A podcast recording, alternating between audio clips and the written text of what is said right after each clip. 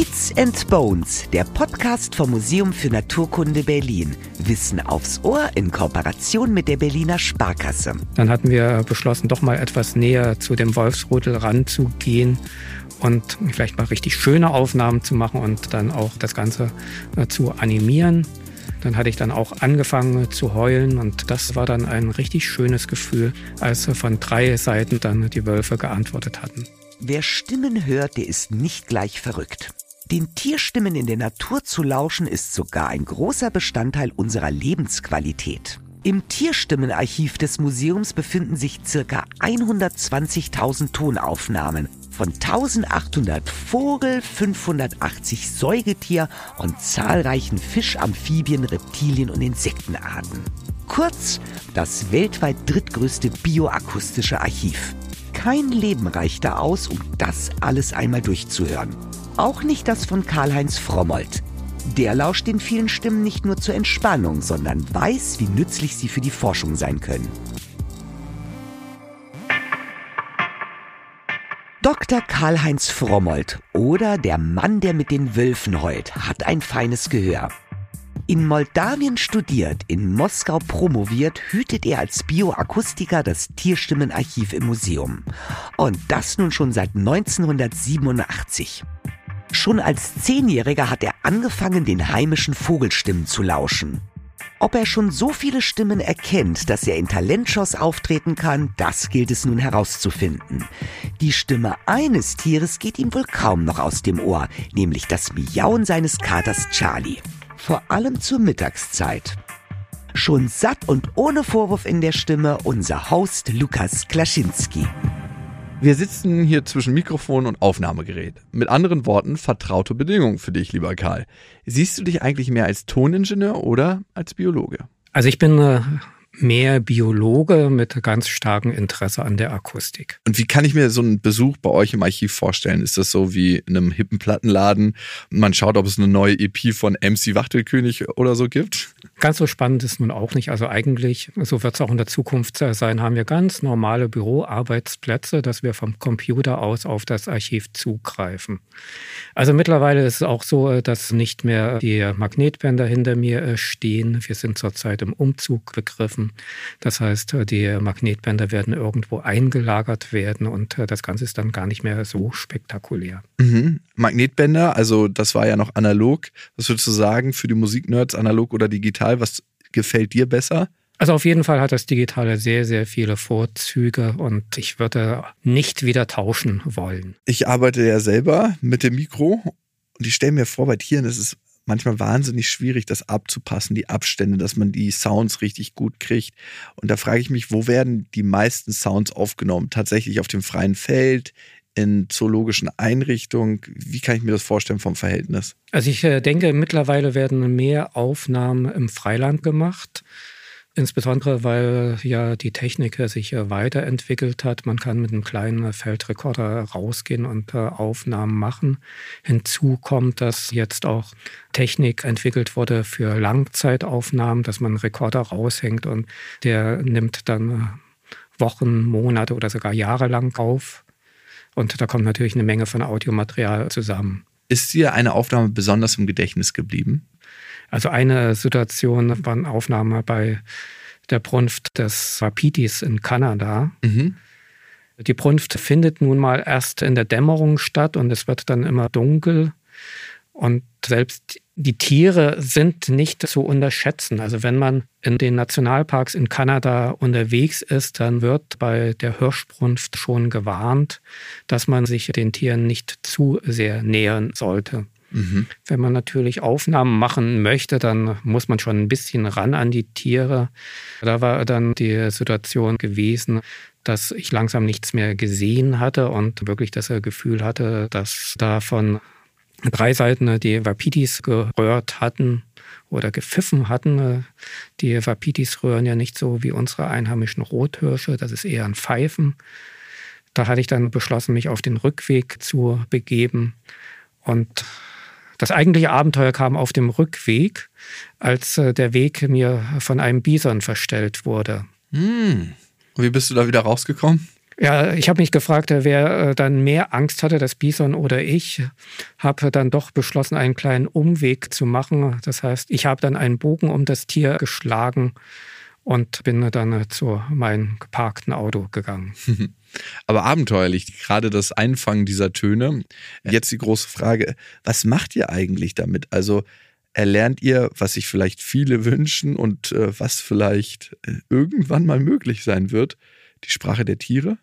Das würde ich erstmal mit einem Jein beantworten. Also der Aspekt spielt natürlich eine große Rolle und äh, das war auch äh, der Ausgangspunkt äh, des Tierstimmarchivs, dass es darum ging, die akustische Kommunikation von Tieren zu untersuchen.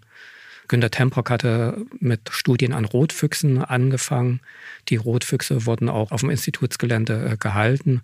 Da ging es auch darum zu verstehen, welche Signale in, welchem Verhaltenskontext äh, geäußert wurden, um äh, somit der Bedeutung der Signale näher zu kommen. Also Verhaltensstudien spielen natürlich immer eine Rolle, aber das ist nicht der einzige Aspekt. Also man darf sich natürlich jetzt nicht so vorstellen, äh, dass es dann so einen Dr. Doolittle gibt, äh, der die Tiersprache entziffern kann. Es gibt da zwei Herangehensweisen. Also die eine Herangehensweise ist, dass man schaut, in welchem Verhaltenskontext wird welcher Laut geäußert. Damit weiß man aber immer noch nicht, wie das Tier diesen Laut interpretiert. Und die zweite Herangehensweise sind dann gezielte Experimente, dass man dem Tier einen Laut vorspielt und schaut, wie er reagiert. Also gerade da ist das Tierstimmarchiv sehr nützlich, also wenn man äh, Feldexperimente äh, machen will, dann ist es natürlich unschön, äh, wenn man vielleicht erstmal die erste Feldsaison dafür braucht, um überhaupt erstmal das Tonmaterial zu erstellen, was man später für die Playback-Versuche, also für die Experimente benötigt.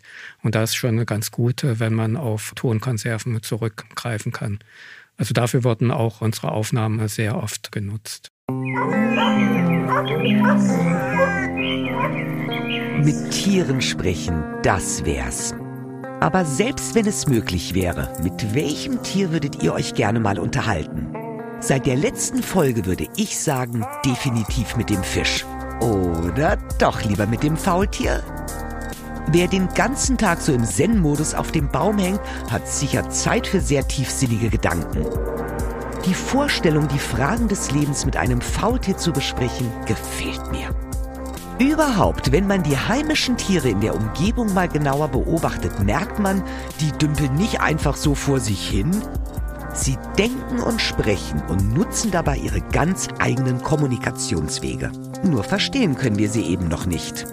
Die Aufnahme der verschiedenen Laute und Rufe ist da ein erster Schritt, um hinter das Sprachgeheimnis zu kommen. Tierstimmen aufzeichnen hat in Berlin übrigens schon lange Tradition. Schon in den 30er Jahren wurden die ersten Schallplatten mit Vogelstimmen veröffentlicht. Zum Beispiel mit dem Titel Gefiederte Meistersänger. Es war quasi das erste Audiolehrbuch, um den Menschen die heimische Vogelwelt näher zu bringen. Heute, im 21. Jahrhundert, könnt ihr euch auch einfach die Naturblick-App herunterladen, um Vogelstimmen zu bestimmen. Karls Begeisterung für die Bioakustik hat auch mit den schönen Trellerstimmen unserer gefiederten Freunde angefangen. Wie bist du eigentlich zur Bioakustik gekommen? Also Interesse an Vogelstimmen war schon sehr früh da gewesen. Also ich hatte in meiner Jugend als Hobbyornithologe angefangen und da sind die Stimmen natürlich äh, sehr wichtig, um die Arten äh, zu erkennen. Und aus diesem Fundes zehre ich eigentlich noch heute, also dass ich sehr früh angefangen hatte, mir Tierstimmen anzueignen. Ja, und äh, dann äh, hat es sich im Laufe des äh, Studiums ergeben, dass ich das auch weiter betreiben konnte. War dann mehr oder weniger auch ein Zufall gewesen. Ursprünglich sollte ich eigentlich eine ökologische Arbeit an Maulwürfen machen. Und da es mit den Maulwürfen aufgrund fehlender Fallen nicht geklappt hatte, kam dann mein Betreuer auf die Idee, ich könnte ja auch mal ein bisschen was Verhalten machen und hat mir so ein schönes Thema gegeben, akustisches und demonstratives Verhalten von Raubtieren und Huftieren im Zoo. Mhm. Das war nicht in Berlin im Zoo, sondern in Moskau, oder? Das war im Zoo Kishinev ah. in äh, Moldawien. Ja, also mit dem Thema konnte man natürlich alles machen. Er drückte mir ein großes, schweres Tonbandgerät in die Hand, so also nach dem Motto, so, jetzt äh, fahr mal raus zum Zoo und guck, was du machen kannst. Mhm. Und dann war die Situation gewesen, dass da gerade die Wölfe Nachwuchs hatten und äh, ich bin dann richtig an den Wölfen hängen geblieben, habe dann Aufzeichnungen an den Wölfen gemacht und damit war eigentlich der Weg schon für die nächsten Jahre vorgeschrieben. Also ich hatte dann so die nächsten fünf Jahre eigentlich in erster Linie an Wölfen gearbeitet. Habe dann während meiner Diplomarbeit so eine erste Studie zur Lautgebung von Wölfen, Schakalen und Kojoten gemacht und mich dann während meiner Promotion in Moskau speziell mit dem Wolf auseinandergesetzt.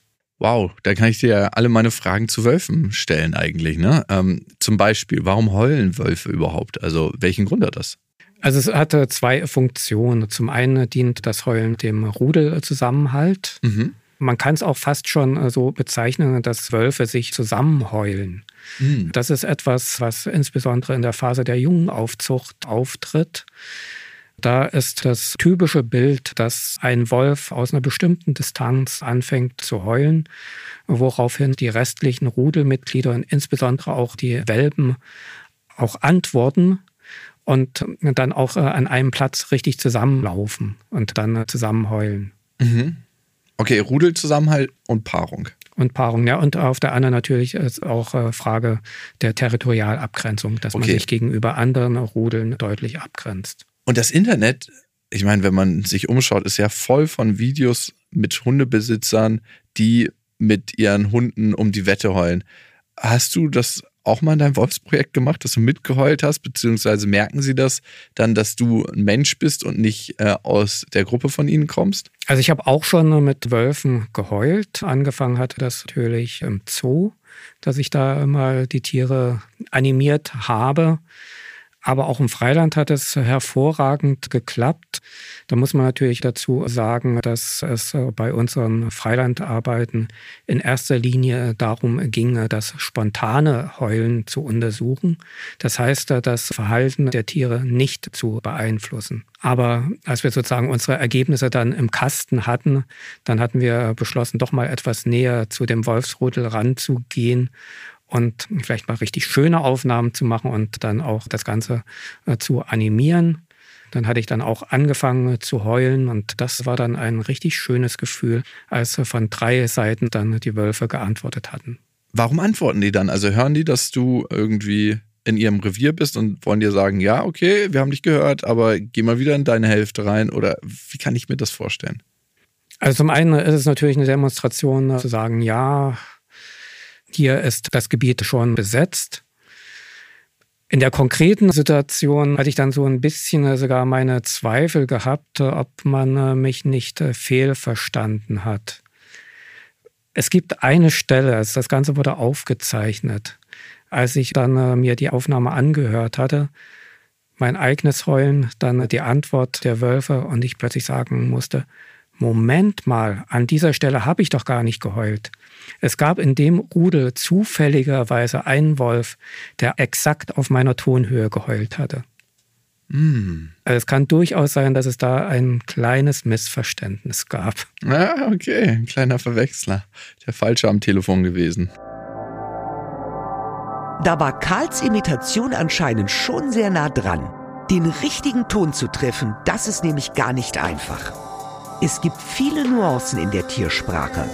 Allein unter Krähen haben WissenschaftlerInnen schon über 250 verschiedene Rufe identifiziert. Es macht zum Beispiel schon einen Unterschied, welcher Feind gesichtet wird. Ob Katze, Habicht oder Mensch. Aber der Knaller sind die unterschiedlichen Dialekte. Da gibt es die allgemeine Verständigung. Die verstehen alle. Bei einem Warnruf auch gut so. Es gibt aber noch einen ganz leisen Dialekt, der wird nur innerhalb der Familie gesprochen. All das, was eben nur die Familie etwas angeht. Und Orcas können sogar fremde Dialekte lernen. In einem Aquarium in Vancouver hat ein männlicher Orca den Dialekt seiner Partnerin übernommen. Als die dann gestorben ist, hat er wieder in seiner alten Sprachvariante kommuniziert. Wenn ihr noch mehr über die Tiergespräche erfahren wollt, hört gerne mal in die Folge Kommunikation im Tierreich rein. Da sprechen wir mit Biologe Matthias Zilch über Singen, Tanzen, Urinieren, Furzen und wie man sich noch so im Tierreich unterhalten kann. Jetzt lass uns mal ins Eingemachte, nämlich reingehen ins Tierstimmarchiv, zumindest akustisch. Du hast ja uns ein paar Tierstimmen mitgebracht und da hören wir jetzt gleich mal rein ob ich die errate, was es für ein Tier ist. Vielleicht kann ich auch sagen, ob es irgendwie ein Gefahrenruf ist oder nicht. Ähm, ich bin gespannt. Und ihr, liebe Hörerinnen und Hörer, durftet ja schon vor der Folge über den Instagram-Account reinhören und mitraten. Also, hast du das erste Sample für mich? Ja.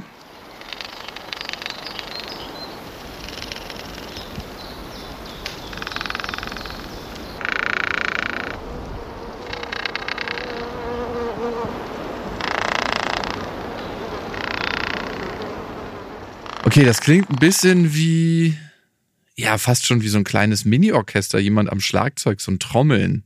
Ähm, könnte das eine Vogelart sein? Also wenn man das äh, einfach nur hört, könnte man äh, geneigt sein, äh, das äh, einem Kleinspecht äh, zuzuschreiben. Mhm. Also auch äh, wenn man das Ganze analysiert, also der Rhythmus stimmt ziemlich genau mit einem Kleinspecht überein. Ja, wollte ich sagen. Ist aber kein Specht. Was ist es? Es ist eine Spinne, eine Wolfsspinne, mhm. die äh, mit Tastern auf Laub klopft und damit kommuniziert. Ah, okay, aber dann wart ihr ganz dicht dran wahrscheinlich. Also man muss dann äh, wirklich mit dem Mikrofon schon äh, sehr nah rangehen. Natürlich hört man das jetzt nicht über mehrere Meter. Mhm. Ah, Wahnsinn. Und das hört man wahrscheinlich auch nicht, wenn man einen Spaziergang im Wald macht, oder? Also man hört es nicht. Also da muss man sich wirklich dann bewusst auf die Wolfsspinne konzentrieren und sich auch mal herunterbeugen. Okay, kommen wir zum nächsten Sample.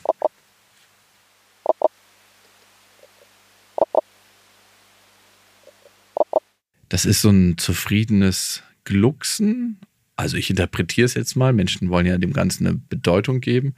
Ist das ein Huhn oder eine Entenart? Das ist eine Knoblauchkröte. okay. Ich frage mich, wie man darauf kommen soll, aber gut. War das kann man das interpretieren aus dem Glucksen, ob das ein zufriedenes Glucksen ist, was ich gerade gesagt habe, oder ob irgendwas Bestimmtes kommuniziert wurde? Ja, das ist ein ganz normaler Paarungslaut. Das heißt, mit dem Ruf wollen die Knoblauchkrötenmännchen die Weibchen anlocken. Warum Knoblauchkröten? Riechen die nach Knoblauch? Also die Knoblauchkröten, die geben wirklich so ein nach Knoblauch riechendes Sekret ab, wenn man sie in die Hand nimmt und beunruhigt. Oder in der Pfanne brät, wahrscheinlich dann auch. Ah, das würde ich nicht probieren. Ich weiß nicht, ob das für Feinschmecker interessant ist. Da sind ja die kuriosesten Sachen interessant, über die man sich manchmal wundert. So, kommen wir zum nächsten Sample.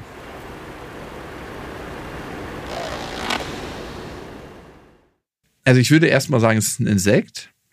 Ich finde, es klingt ja wie so ein, so ein Rätschen.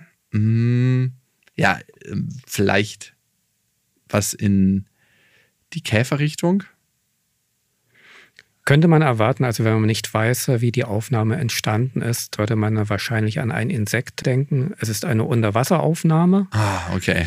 Die Aufnahme entstand für ein Kunstprojekt im Museum mhm. und ist ein Kabeljau beim Ableichen. Das nehmt ihr sicher nicht mit einem normalen Mikrofon auf, ne? Ihr könnt ja nicht einfach ein Mikrofon unter Wasser halten. Nein, das äh, geht wirklich nicht mit einem normalen Mikrofon. Da braucht man schon Hydrofone, also Unterwassermikrofone. Und wir mussten da bei dieser Aufnahme auch so ein bisschen tricksen. Die Kabeljaue, die Leichen ja so 40, 50 Meter ab. Und wenn man dann nur ein Mikrofon oder ein Hydrofon hat mit 10 Meter Kabel, dann ist ja die Herausforderung, äh, da eine wasserdichte Verlängerung äh, noch äh, an dieses Kabel dran zu machen. Und es hat geklappt. Wunderbar. Lass uns mal ins nächste reinhören. Orlando!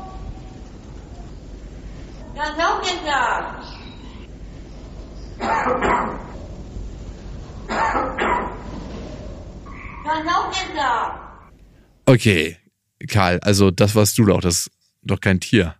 Also das war relativ deutlich zu hören. Also das war ja normale Sprache. Also in dem Fall ist äh, das wirklich eine recht perfekte Imitation der menschlichen Sprache. Also wenn man nicht weiß, dass es ein Vogel ist oder gut, wenn man genau hinhörte, dann hört man äh, doch ein paar Töne, die nicht ganz so echt klingen. Aber der Wortlaut ist ganz klar äh, zu erkennen. Es handelt sich hier um einen Bio, einen Glanzstar der äh, zur Lautimitation neigt. Ah, und die sind sehr, sehr gut da drin, ne? Die sind sehr gut in Imitation und natürlich, äh, wenn die Tiere jetzt im äh, Zoo oder im Tierpark gehalten werden, in dem Fall war das eine Aufnahme aus dem Zoo und die Tierwärter sich mit den Vögeln immer wieder unterhalten, dann nehmen die das ganz gerne auf und bauen das auch in ihren sogenannten arteigenen Gesang mit ein. Was hat das denn für einen Vorteil für den Beo, dass er diese Fähigkeit hat? Die Art ist damit sehr variabel im Gesang. Und Männchen mit einem sehr variablen Gesang sind für die Weibchen attraktiver. Hm, okay. Also ob jetzt ausgerechnet der Vogel jetzt sehr attraktiv ist für ein Weibchen, das sei dahingestellt. Okay. Lass uns mal zum nächsten Sample kommen.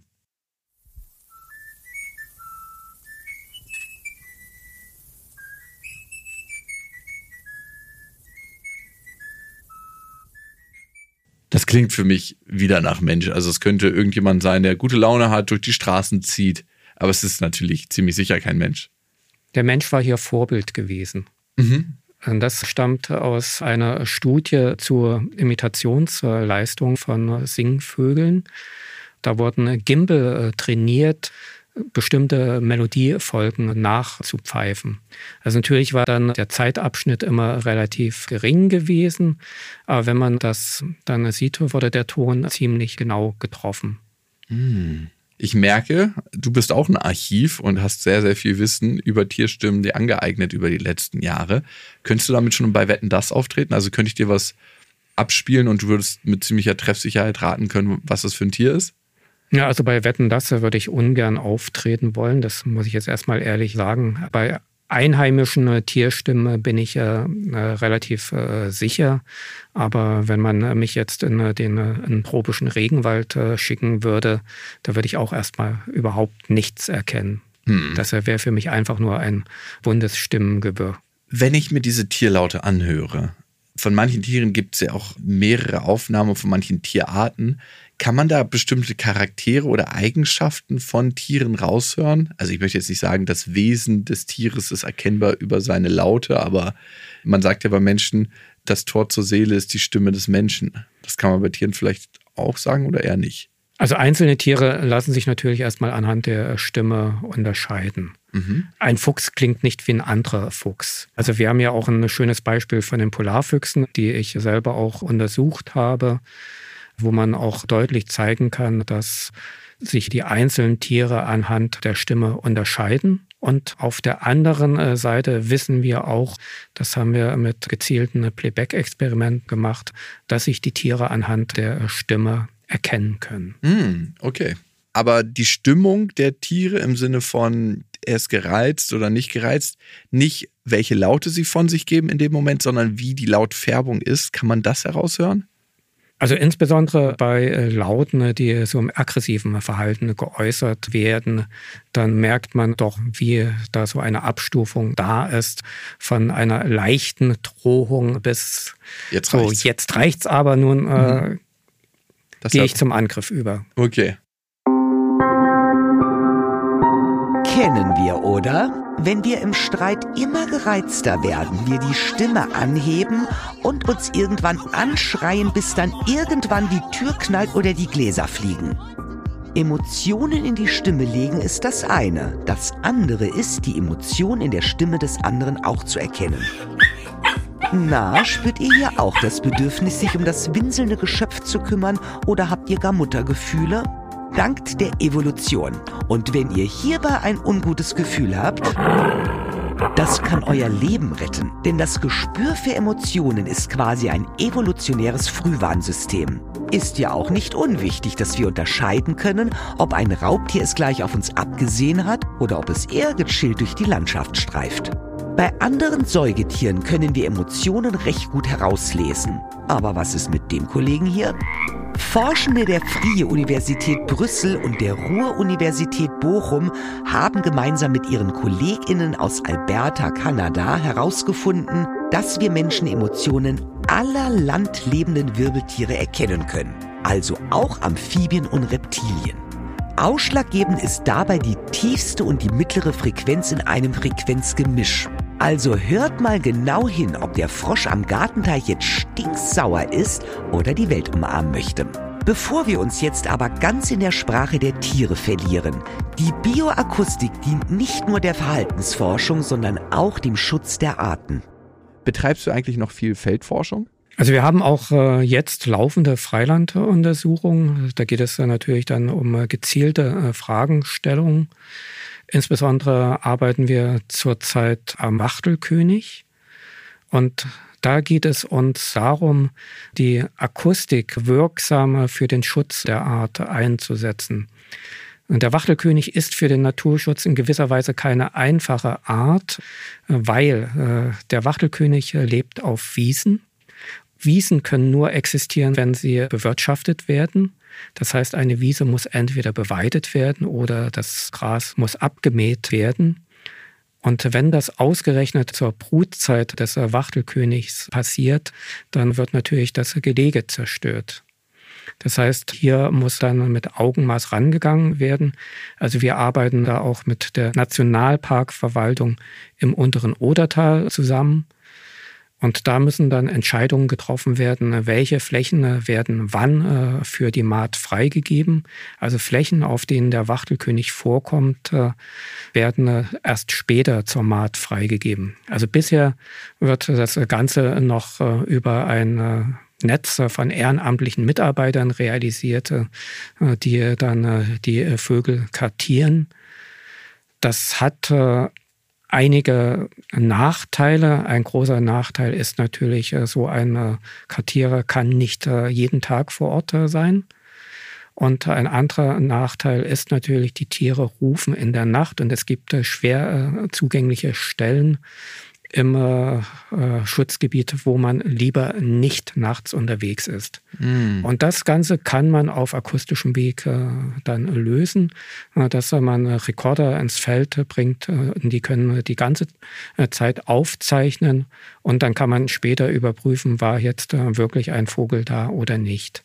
Mhm. Und wir arbeiten in dem Projekt mit Einrichtungen in Oldenburg zusammen unter anderem mit einem Fraunhofer-Institut, äh, die äh, da auch äh, Technik entwickeln.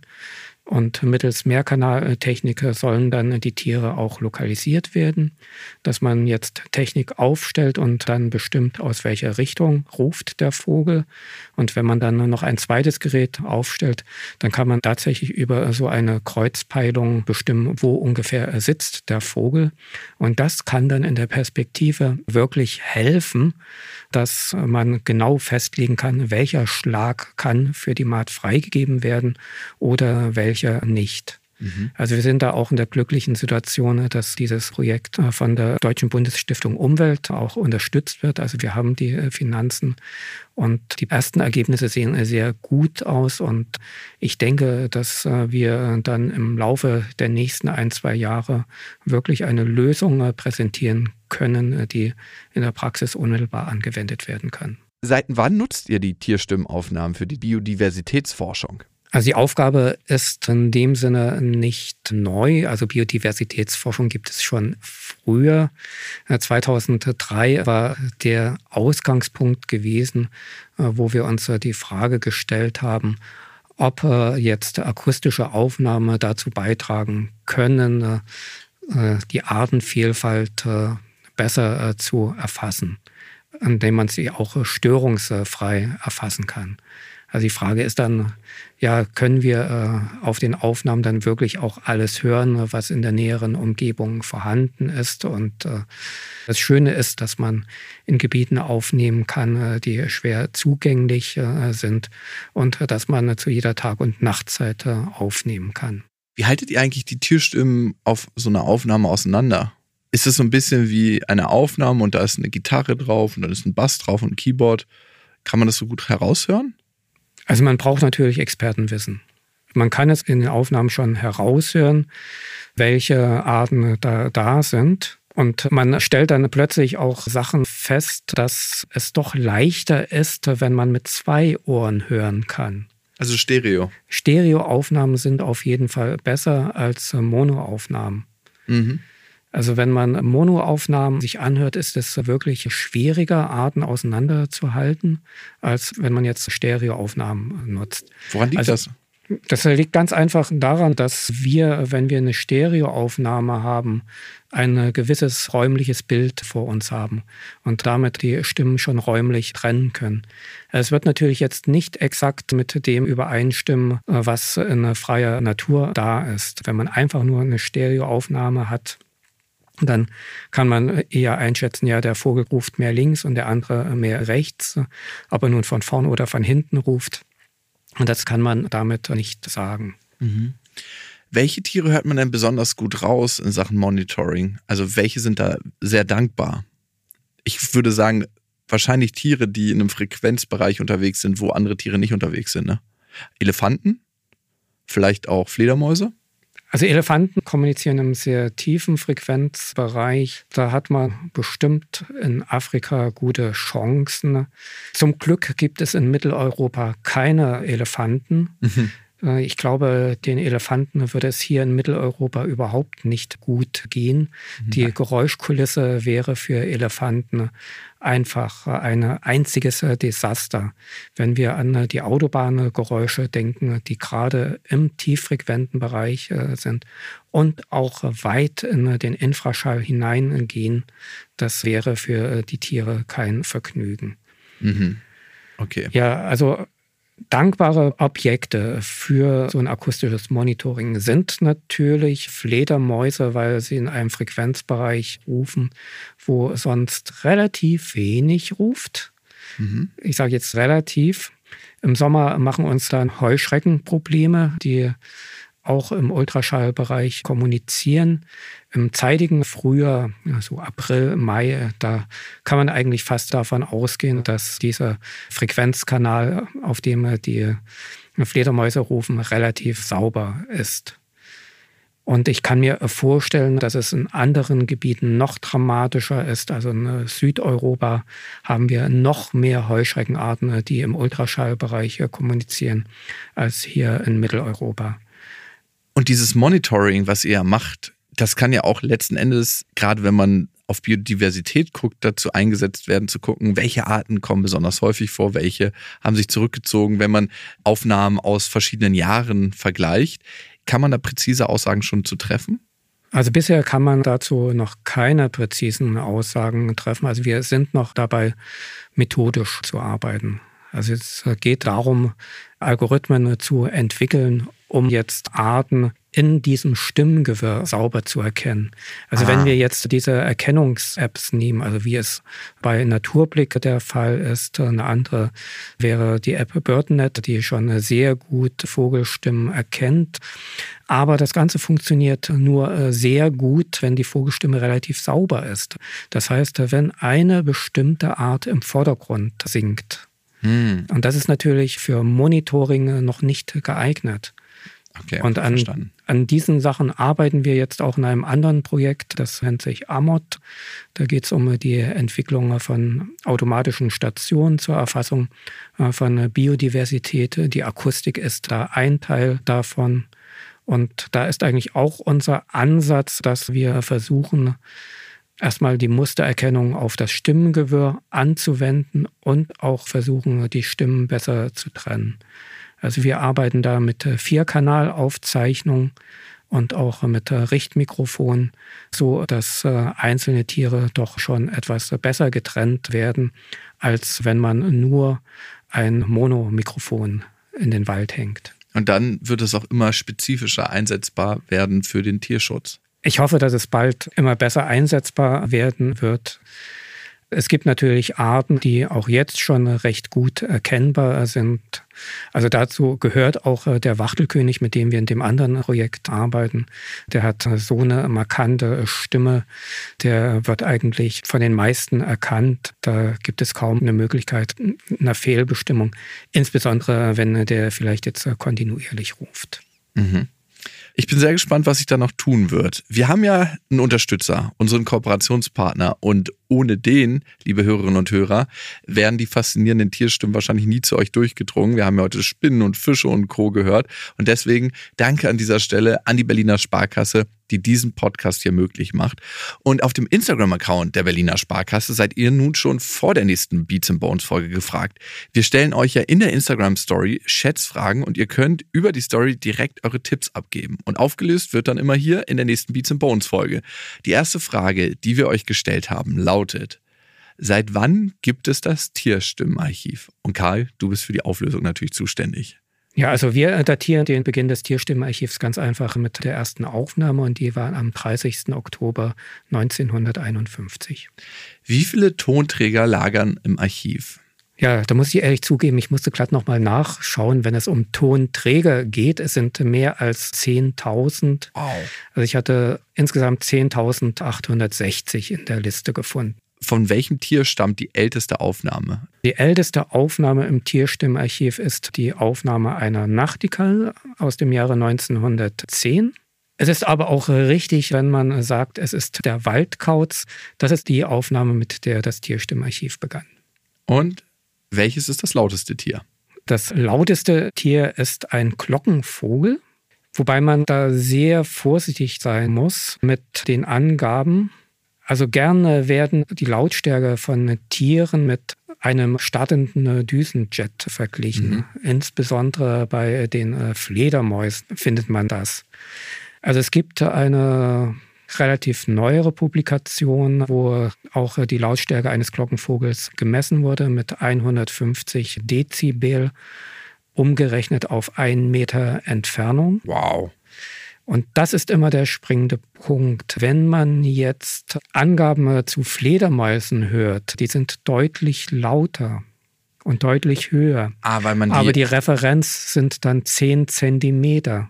Mm. Und wenn ich jetzt den Glockenvogel umrechnen würde auf 10 Zentimeter Entfernung, dann wären wir hier bei 145 Dezibel und die lautesten Fledermäuse, die liegen so bei 140 Dezibel. Okay. Also hätte der Vogel ist genau der weiße Glöckler, der hätte dann gewonnen. Mhm. Wobei man sagen muss, also vielleicht gibt es auch noch Tiere, die lauter sind und bei den allermeisten Arten liegen überhaupt keine Angaben zur Lautstärke vor. Karl, vielen lieben Dank für diese akustische Reise.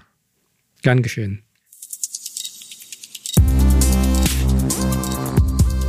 Wie es der nur 250 Gramm schwere Glockenvogel aus dem Amazonas schafft, so laut zu sein, wurde übrigens noch nicht herausgefunden.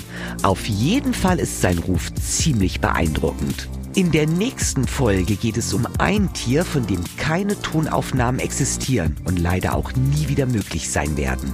Der afrikanische Blaubock ist ausgestorben, aber Paläogenetikerin Elisabeth Hempel schaut mit uns in seine DNA und damit in die genetische Geschichte dieser besonderen Antilope. Wenn euch diese Folge gefallen hat, dann gebt uns doch ein paar Sternchen über die Spotify-App. Wir freuen uns darüber sehr. Und wenn ihr die nächste Folge nicht verpassen wollt, dann klickt doch gleich noch auf Abonnieren. Wir danken euch fürs Zuhören. Bis zum nächsten Mal. Tschüss.